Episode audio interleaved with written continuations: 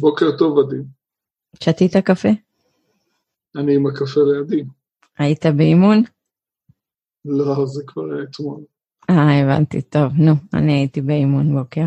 קראתי הרבה חומר. אני צריך התאוששות בגילי, אני לא יכול יום אחרי יום. יש בזה נקודה. זה אומר שאני אגיע לגיל שלך, אני אצטרך התאוששות? כן, צריך אה, לפחות יומיים לחפש את החומצת חלב. אני מבינה שאתה רואה הרבה נינג'ה. טוב. טוב, בסדר. אז בפרק של היום אנחנו נדבר על דיור מוגן באנגליה, ואנחנו מיד מתחילים.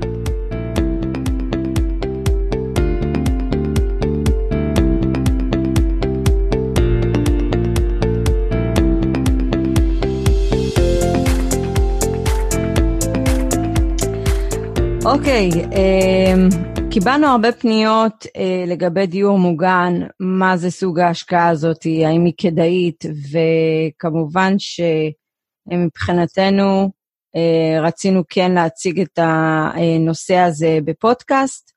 אה, זה נושא, אגב, זה סוג השקעה שהוא די ישן באנגליה. זאת אומרת, אה, אולי ישראלים נחשפו לזה לאחרונה או בשנים האחרונות, אבל זה סוג השקעה די ותיק. שנמצא באנגליה.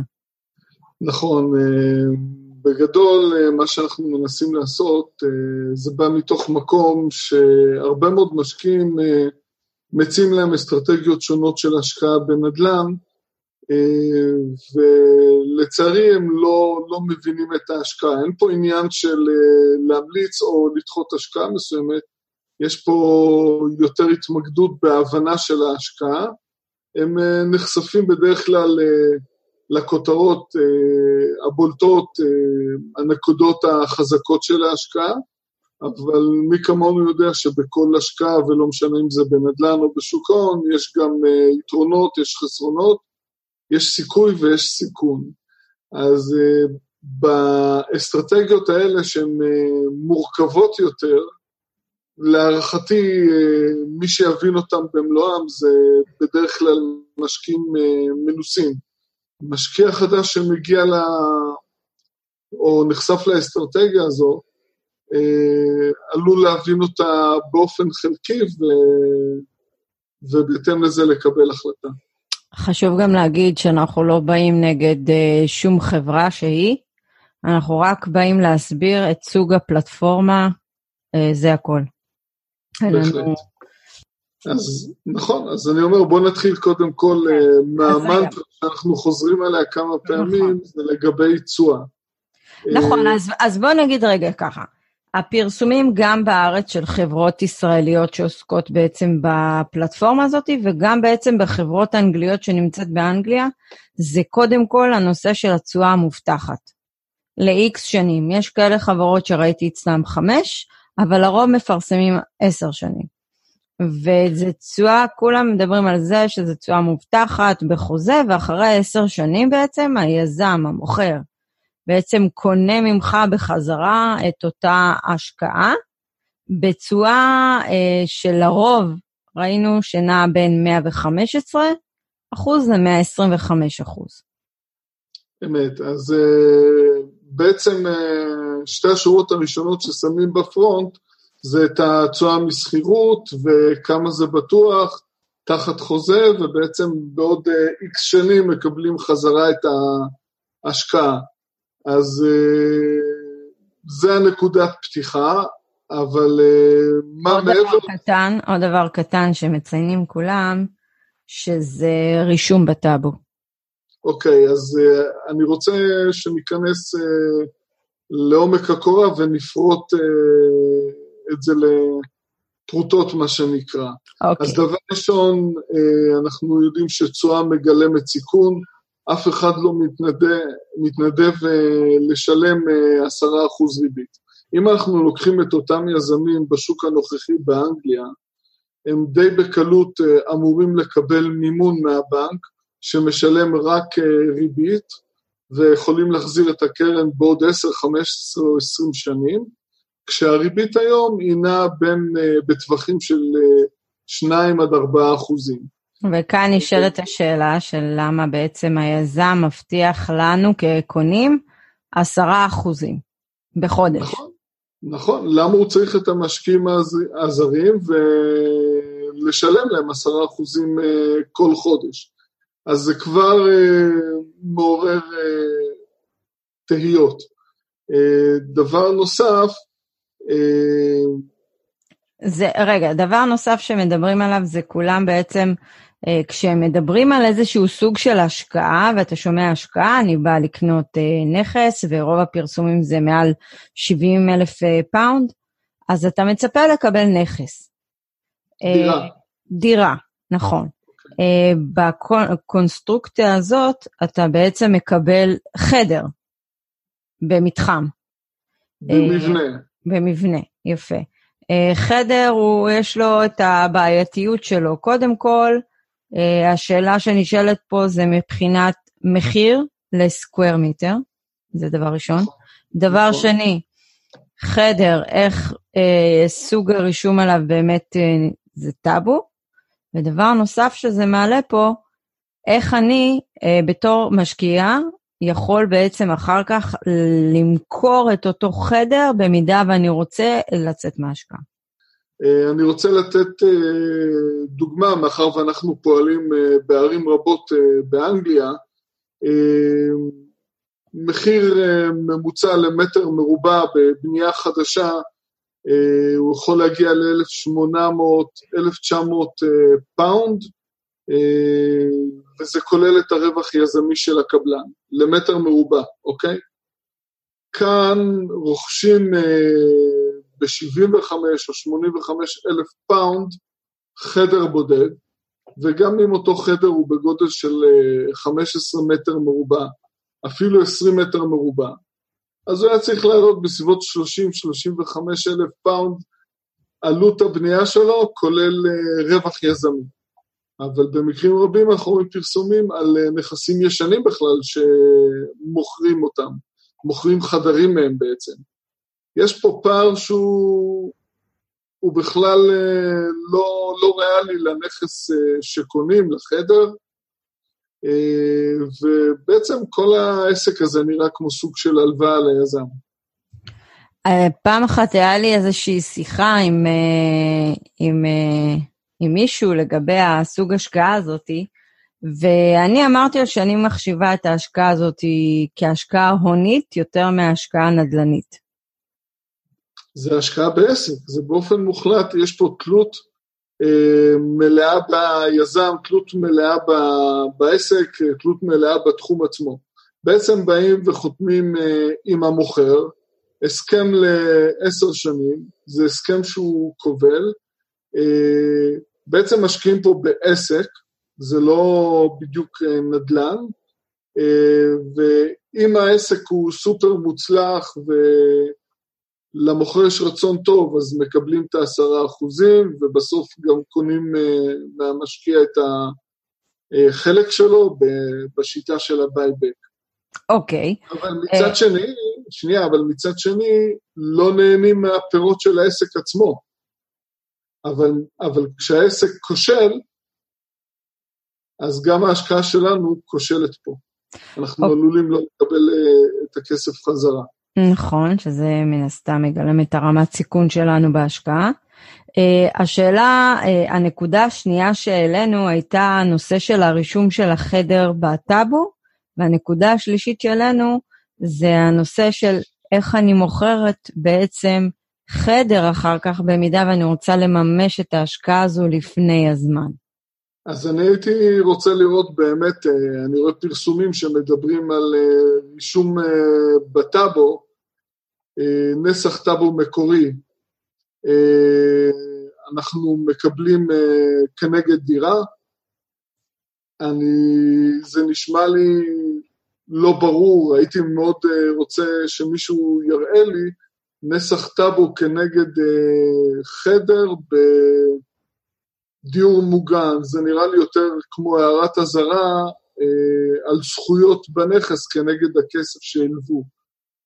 אגב, שזה בסדר, כאילו, זאת אומרת, נכון. אם באים להראות לנו ומציגים לנו את ההשקעה ומסבירים לנו שהרישום בנכס הוא בעצם איזה סוג של הערת אזהרה ואנחנו חלק בעצם אפשר לקרוא לזה קבוצה, להשוות איזה סוג של קבוצה, אה, אז זה בסדר, אה, אנחנו מבינים לאן אנחנו נכנסים.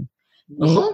מי, ש... מי, ש... מי שמשקיע בהשקעה הזאת באמת צריך לברר יותר לעומק את הנושא של הטאבו, כי זה לא כל כך מובן איך אפשר לרשום חדר על שם בן אדם אחד שהוא תחת בעצם גורם שלישי.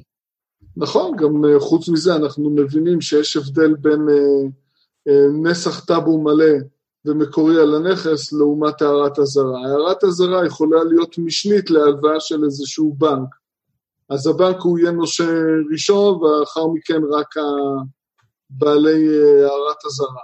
אז אה, צריך להבין את הדברים האלה אה, יותר לעומק, ולא להידבק רק לעשרה אחוזים תשואה, יש לזה משמעות. אני, בגלל שאמרנו שאנחנו באמת נעשה את הפרק הזה של הדיור מוגן, אז שנינו התחלנו לחקור את הנושא לעומק יותר.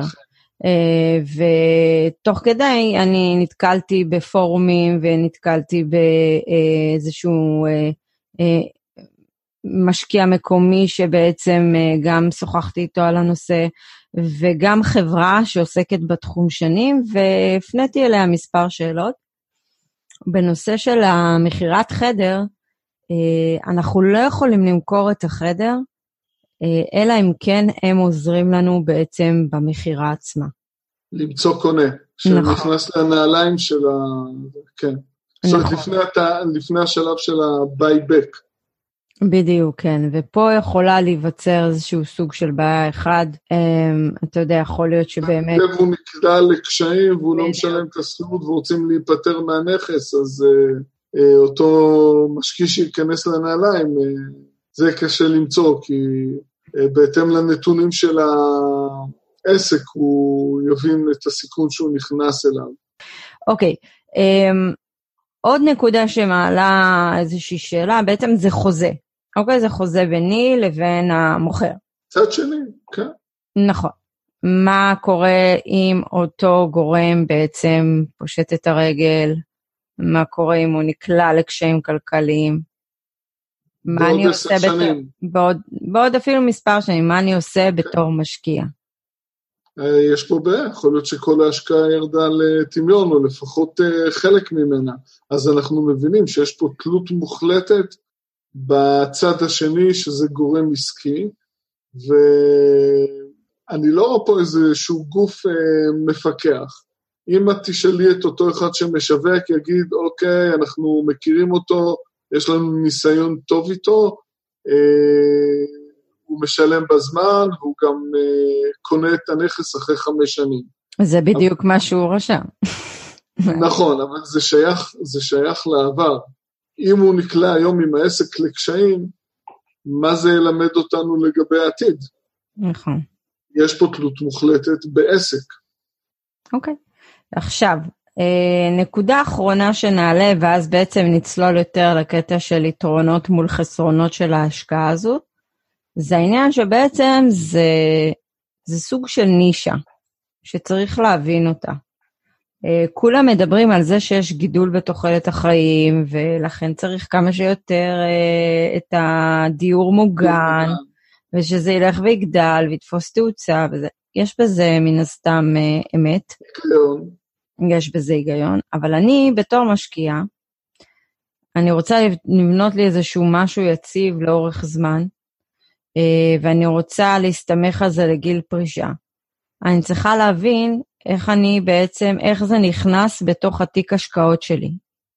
כן, אז uh, כשאנחנו מדברים, uh, אני רוצה לדבר על הנקודה הזו של השקעת נישה. בהשקעת נישה uh, אנחנו חשופים לתחרות. זאת אומרת, מציעים פה דיור מוגן של משקיעים אה, פרטיים, אה, ובמהלך השנים אנחנו עלולים, אה, העסק הזה עלול להתחרות בגופים מוסדיים גדולים שנכנסים לתחום, בונים בתי אבות איכותיים יותר, אטרקטיביים יותר, ואז בעצם התחרות עלולה להוציא מהשוק את בתי אבות הקטנים, אנחנו ראינו את זה קורה בתחום המזון, אה, אה, בעצם אה, אני כבר לא רואה בתי מכולת בכלל בגוש דן, זה הכל גופים גדולים ששולטים בשוק. דבר נוסף, הנושא הזה של הנישה, הוא חשוף לבעייתיות, את הזכרת את הנושא של התוחלת חיים. אז מצד אחד יש גידול אה, באוכלוסייה בגיל אה, מבוגר, אבל מצד שני יש הרעה במצב הפיננסי שלהם. הם אה, בעצם היכולת שלהם מבחינה פיננסית היא הולכת ופוחתת, ואני ראיתי נתון מעניין באנגליה. פרסמו נתון שרק 5% מהפנסיונרים הם עצמאים כלכלית. זאת אומרת, יש להם הכנסות ממקורות שונים שמממנים את עלויות המחיה. יתר הפנסיונרים אה, צריכים לממן את זה אולי על ידי אה, תמיכה של הילדים או משכנתה הפוכה, ההכנסות שיש להם לא מספיקות לממן את עלויות המחיה. עכשיו, אה, אני ואת מכירים את השוק הזה בשכירות רגילה. ההבדל פה לעומת שכירות רגילה זה הרבה פעמים אה, כמעט פי ארבע. זאת אומרת, מה שבשכירות רגילה משלמים בחודש ימים, כאן זה יכול להיות בשבוע ימים. אז, אז גם יש גידול באוכלוסייה הזו בגיל פרישה, אה, לצערי זה הרבה פחות אה, יכולים לאפשר לעצמם את האופציה הזו של דיור מוגן ככל שהזמן עובר. אז זה נתון שהרבה חברות שמות אותו בפרונט של הגידול בתוחלת חיים. אני גר באזור מסוים בתל אביב, ויש לידי בית אבות די מפואר, ואני יכול להעיד שהדיירים בדיור המוגן הזה הם מטייפ מסוים, ואני לא יודע אם יהיו כאלה בעתיד. וכל המבין יבין. אוקיי, okay, זה מביא אותנו לעוד איזושהי נקודה, uh, אתה נגעת בה ממש באיזה, בקטנה כזה, באחד המשפטים מקודם, וזה בעצם האיתנות הפיננסית של אותו יזם. נכון, uh, זה, אנחנו מסתמכים על uh, חוות דעת של המשווק בדרך כלל, מניסיון עבר שיש לו עם אותו גורם, שזה חשוב, זה לא משהו מבוטל. אבל זה לא עדכני מבחינתנו בעיתוי הנוכחי. קשה לדעת בעצם אה, הרבה על האיתנות הפיננסית שלו. יכול להיות אה, שהוא שילם את ההתחייבויות שלו בעבר על ידי אה, לקיחת הלוואות מהבנק, ועכשיו הוא לוקח הלוואות בריבית מפלצתית מהמשקיעים וממשיך לפעול. אז אני לא פוסל שום דבר, אבל זה מידע שאין לנו ו... אוקיי, okay, נתון נוסף שבעצם uh, מצאנו באתרים זה בעצם מספר המקומות שנסגרו, מספר מקומות, ה... מספר uh, מקומות של דיור מוגן uh, שנסגרו ברחבי אנגליה, 929 מקומות כאלה.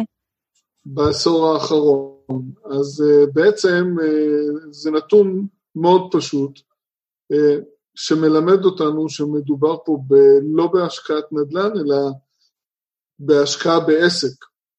גם אם נבדוק uh, נישה מסוימת של עסקים בארץ או בכל מקום אחר, יש אחוזים מסוימים של נכסים שנסגרים ולא שורדים לאורך זמן. אה, אז פה זה בדיוק אותו דבר, וזה בא להדגיש לנו שוב שההשקעה פה היא השקעה בעסק, היא תלויה בהצלחה של העסק, אה, בביצועים של היזם ובאיתנות הפיננסית שלו. נקודה נוספת שלא נגענו בה, זה בסוף שנת 2015, הרשויות המקומיות קיצצו בסיוע לדיור מוגן, אז אנחנו מבינים פה שזה בעצם אה, פוגע ברווחיות אה, של, הנישה הזו, אה, ואם אנחנו נוסיף לזה את הגידול בהוצאות תפעול, שהסעיף העיקרי פה זה בעצם התשלום של השכר עבודה, שהוא נמצא במגמת עלייה די יפה באנגליה, רק שבוע שעבר התפרסם נתון של עליית השכר הממוצעת באנגליה היא 3.7 אחוז. כל הנתונים האלה מכרסמים ברווחיות, מעבר לתחרות רגילה, אז הכל מתנקז בעצם לאותו מקום. בסופו של יום מדובר פה בתלות בביצוע העסק, אה, בשינויים שהתחום הזה עלול לעבור בעשר שנים הקרובות, שמאוד קשה לנחש מה יהיה, אה, ובאיתנות הפיננסית של היזם עצמו. כל נכס צריך בעצם לתחזק אותו, לדאוג למבנה עצמו, תיקונים שוטפים, וכאן גם נכנסת איזושהי נקודה שיש פה עובדים שבעצם אנחנו צריכים לשלם להם גם משכורות, שזה כמובן חלק מן הסתם מההכנסה הכוללת של, המ... של ההשקעה, זה בעצם גם לשלם לכל העובדים שנמצאים ודואגים מן הסתם לאנשים הסיעודיים האלה, וצריך מן הסתם לשלם להם משכורות. אז השאלה זה, אנחנו בעצם מקבלים תשואה 10% מובטחת לעשר שנים, אבל עם השנים העלויות תחזוקה שלהם גודלות, אה, וגם המשכורות גודלות עם הזמן. אה, אני רואה את זה יותר כהשקעה פיננסית, או אולי אה, סוג של הלוואה. כי בעצם יש פה חוזה עם בעל עסק, עם יזם, מלווים לו כסף, מקבלים בהתאם לחוזה ריבית שנתית מסוימת, והתחייבות להחזר הקרן אה, לאחר אה, מספר מוגדר של שנים. זה מאוד נחמד כשזה על הנייר, אבל אנחנו לא, כמשקיעים קטנים, אנחנו לא באים אה, מעמדת כוח של בנק. כשבנק עושה כזה דבר, אז הוא בודק את האיתנות הפיננסית של היזם, הוא בודק את הסיכונים של אותה נישת שוק, אה, ואז הוא מקבל החלטה אם לאשר את ההלוואה או לא, אה, וגם אם הוא מאשר את ההלוואה, יש לו הערת אזהרה על כל המבנה, כך שאם היזם אה, נקלע לקשיים והוא לא משלם את התשלומים החודשיים, אז הבנק בעצם מעכל את הנכס ומעביר אותו למכירה בכינוס נכסים. דבר שאנחנו כמשקיעים קטנים לא יכולים uh, לעשות. אז uh, אני לא יודע עד כמה הבטוחות האלה הן רלוונטיות, כי גם אם יש הערת אזהרה, יכול להיות שנושה ראשי וראשון יכול להיות uh, בנק. אז אם הוא יכול לקבל את אותו הסכום מהבנק, הרי הבנק, אני גם לא מבין, הבנק היה נותן לו אחוז מסוים משווי הנכס. הוא לא היה נותן לו מחיר כפול מעלות הבנייה של ה... אוקיי, okay. נקודה שנגענו בה, אבל uh, זה מעלה עוד איזה שהם... זה מעלה עוד שאלה. כן. זה הנקודה שבעצם אני קונה את, ה, את אותו חדר במחיר שהוא פי שתיים מהמחיר שוק. של עלות הבנייה של, של עלות הבנייה. דומה. נכון. כן. ואם לדוגמה יזם, בוא נגיד, לא היה צריך אותי, הוא היה הולך לבנק. הבנק בעצם בא והולך, אה, מעביר, בעצם שולח שמאי, כדי שיבחן את עלות הנכס, הוא מתחשב כמובן בהמון גורמים, מבחינת אה, החוזק הפיננסי של אותו יזם, אה, שווי הנכס עצמו, העסק עצמו, הנישה עצמה, ולפי זה בעצם הוא נותן את האחוז מימון. אחוז מימון מן הסתם מוגבל בבנק, יגבילו את זה לכיוון ה-70, 80 אחוז, ולפי זה ייתנו לו את המימון. עכשיו, אני כלקוח בא ונותן לאותו יזם 75 אלף פעם. כמשקיע. כמשקיע. אז כמה אחוז בעצם אני נתתי ליזם כהלוואה? למעלה מ-200 אחוז. בינגו. מה הביטחונות? הביטחונות זה החוזה. והערת אזהרה. פרט לכך, לא, אין לך ביטחונות. גם אם מממשים את הנכס, מצליחים לממש, ואין עליו אה, נושה ראשוני בדמות של בנק, אז אה, השווי שוק שלו יהיה אולי 40 אחוז מהמחיר ההלוואה. נכון. אגב, והיזם יכול להיות אחר כך מן הסתם כן ימשכן את הנכס הזה, מן כן. הסתם. אם אין עליו משכנתה. אבל אני מניח שאם הוא לוקח הלוואה, יכול להיות שהוא כבר לא יכול לקחת משכנתה. כן, גם לא לא. יקבל את אותם תנאים. לא, זה לא אותם הוא לא תנאים. יקבל 200 אחוז. בדיוק. אז אם אנחנו מסתכלים על זה ככה, בעצם יש איזשהו מספר חדרים מסוים בקומפלקס הזה, שעל כל יחידה הוא כבר עושה את הרווח עצמו. אז אפשר להגיד שמי משלם את ה-10% האלה? נכון, אז, אז יש לי שאלה, האם מישהו פה אה, שולח מהמשקיעים, שלח שמאי, כדי לדעת מה השווי האמיתי של החדר שהוא קונה? לא. מה השווי שוק? לא. הרי בדירות ובתים רגילים כן עושים את זה. יש הערכת שמאי, יש אה, קומפס שאפשר להשוות, אה, מכירות דומות של אה, אותן דירות. מה השווי שוק של אותו חדר? אה, שאלה מצוינת שאנחנו לא נוכל לתת עליה תשובה, אבל מן הסתם יש פה רווח שהוא כפול עבור היזם, והסיכון שלו הוא ממש נמוך לעומת הסיכון של המשקיע. בהחלט, אוקיי. נקודה מעניינת אגב. מסכים איתך. אוקיי, אז נגענו בכל הנקודות שבעצם צריך לבחון וצריך להסתכל על הדברים ברגע שבאמת מעוניינים להיכנס להשקעה הזאת, ונשאר לעשות את החשבון הפשוט האחרון.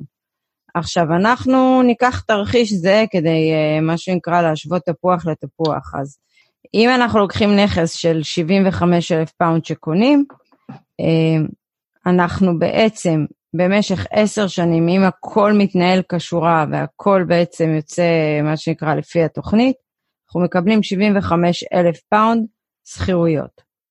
אחרי עשר שנים אנחנו נקבל עוד 11,250 רווח. אז סך הכל 86,250. אז זה בדיור מוגן, שכמובן מה שאנחנו צריכים לשים פה דגש שזה חדר, זה הערת אזהרה.